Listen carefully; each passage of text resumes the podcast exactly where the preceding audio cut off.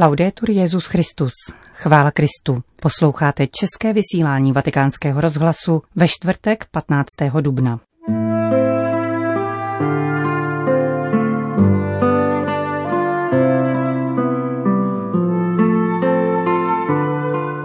Papež František promluvil k účastníkům kongresu uspořádaného k 50. výročí prohlášení svaté Terezie z Ávily za učitelku církve. Jedním ze způsobů nevšímavosti k chudým je pohrdání jejich kulturou, říká papež ve videoposelství k účastníkům Mezinárodní konference v Londýně. Středozemí by si zasloužilo zvláštní synodu, domnívá se marsejský arcibiskup Jean-Marc Avelin. To jsou hlavní témata našeho dnešního pořadu, kterým provází Johana Bronková.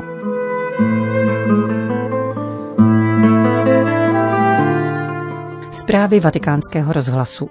Vatikán. Modlitba, skutky činorodé lásky a povolání ke svatosti. O těchto základních kamenech řeholního života mluvil papež František ve videoposelství k účastníkům kongresu uspořádaného k 50. výročí prohlášení svaté Terezie od Ježíše za učitelku církve. Výjimečnost svaté Terezie, o níž hovoří nadpis sympózia, pramení z jejího setkání s pánem a pevného odhodlání vytrvat ve spojení s ním skrze modlitbu zdůraznil papež František v úvodu své promluvy. Jádrem její výjimečnosti je svatost, která ji vede k setrvávání v ohni boží lásky. Odvaha, tvořivost a dokonalost svaté Terezie jako reformátorky jsou plodem vnitřní přítomnosti pána. No Říkáme, že nežijeme v epoše změny, ale ve změně epochy. V tomto smyslu se naše doba v mnohem podobá 16. století, v němž tato světice žila. Stejně jako tehdy jsme také dnes my, křesťané, povolaní k tomu, aby skrze nás moc Ducha Svatého i nadále obnovovala tvář země. S jistotou, že v posledku jsou to právě svatí, kteří umožňují světu směřovat k jeho konečnému cíli. Papež František v tomto kontextu připomíná všeobecné povolání ke svatosti, o kterém mluvil druhý vatikánský koncil. Konstituce Lumen Gentium říká, že svatost podporuje i v pozemské společnosti ličtější způsob života. No svatost není jen pro jakési specialisty na božské záležitosti, ale je povoláním všech věřících. Spojení s Kristem, které mystici jako svatá Terezie prožívají zvláštním způsobem prostřednictvím čisté milosti, získáváme při křtu. Svatí nás povzbuzují a motivují, ale nemáme se je snažit kopírovat doslova. Svatost se nemá kopírovat, protože i to by nás mohlo odvést od jedinečné a odlišné cesty, kterou má Pán pro každého z nás. Důležité je, aby každý věřící rozpoznal svou vlastní cestu. Každý z nás má svou vlastní cestu ke svatosti, k setkání s Pánem. Svatá Terezie upozorňovala své spolusestry, že modlitba není jakýmsi nástrojem k prožívání mimořádných věcí, nýbrž ke sjednocení s Kristem. A znamením, že toto spojení je skutečné, jsou skutky činné lásky. Pán chce skutky, píše Terezie ve svém hradu vnitru, když varuje před zaslepeností, do níž může vést dokonce i snaha ponořit se do modlitby. Když uvidíte nemocnou, které můžete trochu ulevit, slitujte se nad ní. To je pravé spojení s jeho vůlí, dodává Terezie. Cesta modlitby je otevřená všem, kdo se s pokorou otevírají působení ducha ve svém životě. Není však otevřena těm, které papež označuje za katary všech dob, tedy pro ty, kdo se považují za čisté a dokonalé. Je tu pro ty, kdo při vědomí svých hříchů objevují krásu božího milosrdenství. Je zajímavé, jak vědomí vlastní hříšnosti otevírá dveře na cestu svatosti. Svatá Terezie, která si o sobě myslela, že je velmi ubohá a bídná, uznává, že boží dobrota je větší než všechno zlo, které můžeme udělat a on nepamatuje na naši nevděčnost. Dávání pána nikdy neunaví a jeho milosrdenství se nevyčerpá. Nenechme se unavit jeho přijímáním. Otvírejme v pokoře svá srdce. Jedním z jejich nejoblíbenějších úryvků písma byl první verš 89. žalmu, který se stal v jistém smyslu motem jejího života. Na věky chci zpívat o hospodinových milostech. Modlitba učinila ze svaté Terezie výjimečnou, kreativní a inovativní ženu. V modlitbě objevila ideál bratrství, který chtěla uskutečnit v klášterech, které založila. Modlitbou se otevřela naději. Stejně jako tato učitelka církve žijeme v těžkých časech, které potřebují věrné boží přátele, silné přátele, pokračoval papež František. Velkým pokušením je podlehnout rozčarování, rezignaci, chmurné a neopodstatněné předtuše, že všechno půjde špatně. Ten neplodný pesimismus je pesimismem lidí neschopných dát život. Někteří lidé, vyděšení těmito myšlenkami, mají sklon uzavírat se do sebe, utíkat se k hloupůstkám. Vzpomínám si na příklad kláštera, kde se všechny jeptišky utíkali k hloupůstkám. Neřeknu, čí to byl klášter, ale říkalo se mu klášter Prkotin. Protože všechny sestry tam byly uzavřeny ve vedlejších věcech, jako v útočišti, v sobeckých projektech, které komunitu nebudují, ale spíše ničí. Na druhou stranu nás modlitba otevírá, umožňuje nám zakusit, že Bůh je velký, že je naším horizontem, že je dobrý, že nás miluje a že dějiny se mu nevymkly z rukou. Může se stát, že budeme kráčet po temných cestách. Nebojte se, jeli s vámi hospodin a on nepřestává kráčet vedle nás a vést nás k cíli, po kterém všichni toužíme, k věčnému životu. Můžeme se odvažovat velkých věcí, protože víme, že jsme zahrnuti Boží přízní. Řekl papež František ve videoposelství účastníkům kongresu u příležitosti půl století od vyhlášení svaté Terezie z Ávily učitelkou církve a uzavřel její známou modlitbou Nádate turbe, nic ať tě nezmate, Bůh sám stačí. Vatikán. Papež František oslovil účastníky mezinárodní konference probíhající na téma Politika zakořeněná v lidu, kterou pořádá Centrum pro teologii a komunitu v Londýně. Inspirací k ní byla kniha Vraťme se ke snům, kterou napsal papež František společně s novinářem Justenem Ivereigem.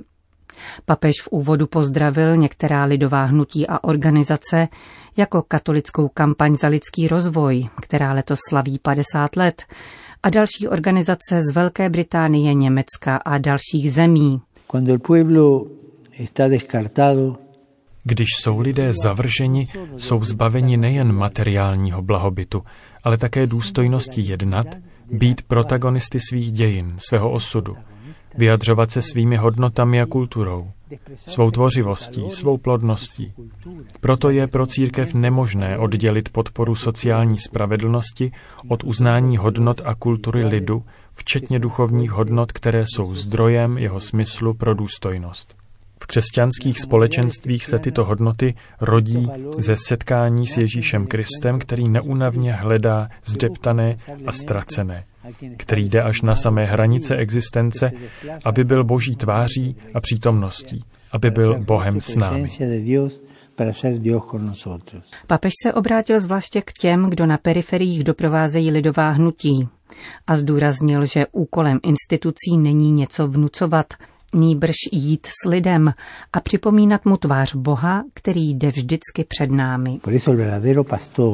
Proto je pravým pastýřem lidu, náboženským pastýřem, ten, kdo má odvahu jít před lidem, uprostřed něj i za ním. Vpředu, aby trochu ukázal cestu. Uprostřed, aby cítil se svým lidem a nemýlil se.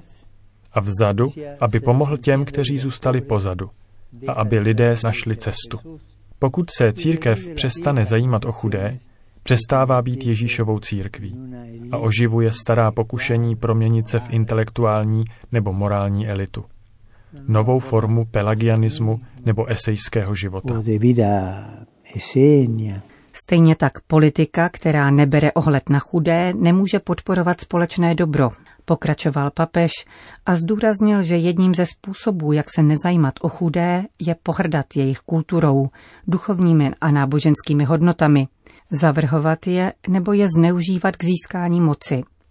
Pohrdání lidovou kulturou je počátkem zneužívání moci, řekl papež František ve videoposelství k londýnské konferenci o politice zakořeněné v lidu.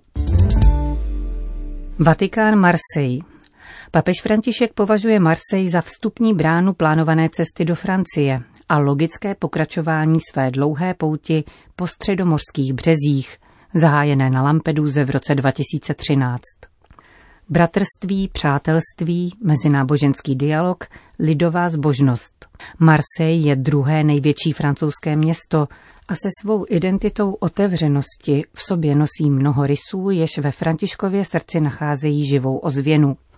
Všímá si marsejský arcibiskup Jean-Marc Avelin, který se v minulých dnech setkal s papežem Františkem k hodinovému rozhovoru.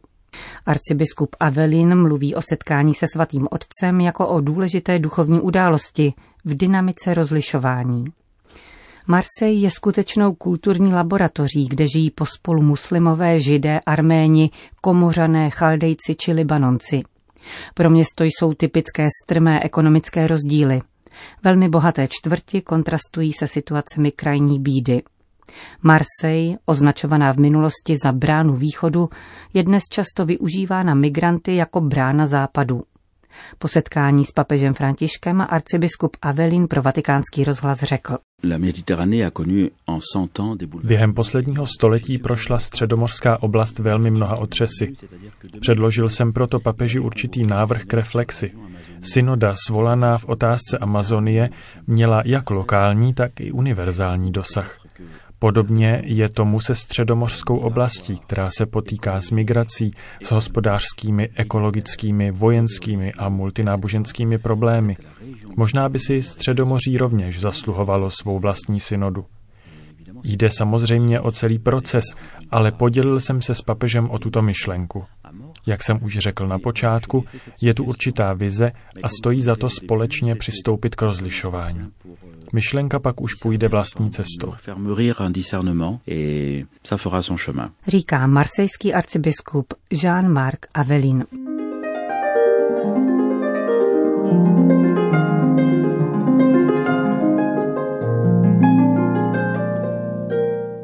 Vatikán. Na rozdíl od loňského roku se slavnostní přísaha nových členů švýcarské gardy uskuteční v obvyklém termínu. V roce 2020 byla akce přesunuta na 4. října. Letos bude zachováno tradiční datum připomínající hrdinskou obranu papeže Klementa VII. zaplenění Říma v roce 1527. 34 gardistů proto 6. května složí slavnostní přísahu před zraky svých rodičů, bratrů a sester. Přítomně budou také zástupci Švýcarské konfederace, Švýcarské armády, Švýcarské biskupské konference a nadace Papežské švýcarské gardy. Další externí hosté se tentokrát nebudou moci zúčastnit. Vatikán. Akce vatikánských muzeí v letošním roce budou pokračovat ve znamení pětistého výročí smrti Rafaela Sancia, ujišťuje ředitelka papežských sbírek Barbara Jatta. Navzdory omezením spojeným se zdravotní krizí se odehrály důležité akce rovněž v roce 2020, připomíná ředitelka vatikánských muzeí. Mezi zdařilé události započítává výstavu goblénů vytvořených podle Rafaelových kartónů pro Sixtínskou kapli, která proběhla loni v únoru ještě před prvním lockdownem nebo nové uspořádání a osvětlení osmého sálu vatikánské pinakotéky se třemi obrazy vyznačujícími tři hlavní etapy v Rafaelově díle. Obrazy byly navíc opatřeny původními rámy, které, jak dodává Barbara Jata, byly znovu objeveny.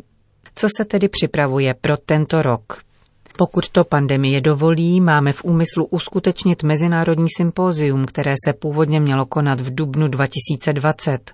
Plánujeme ho na září letošního roku. Uvidíme ještě, zda se bude moci odehrát prezenčně nebo distančně.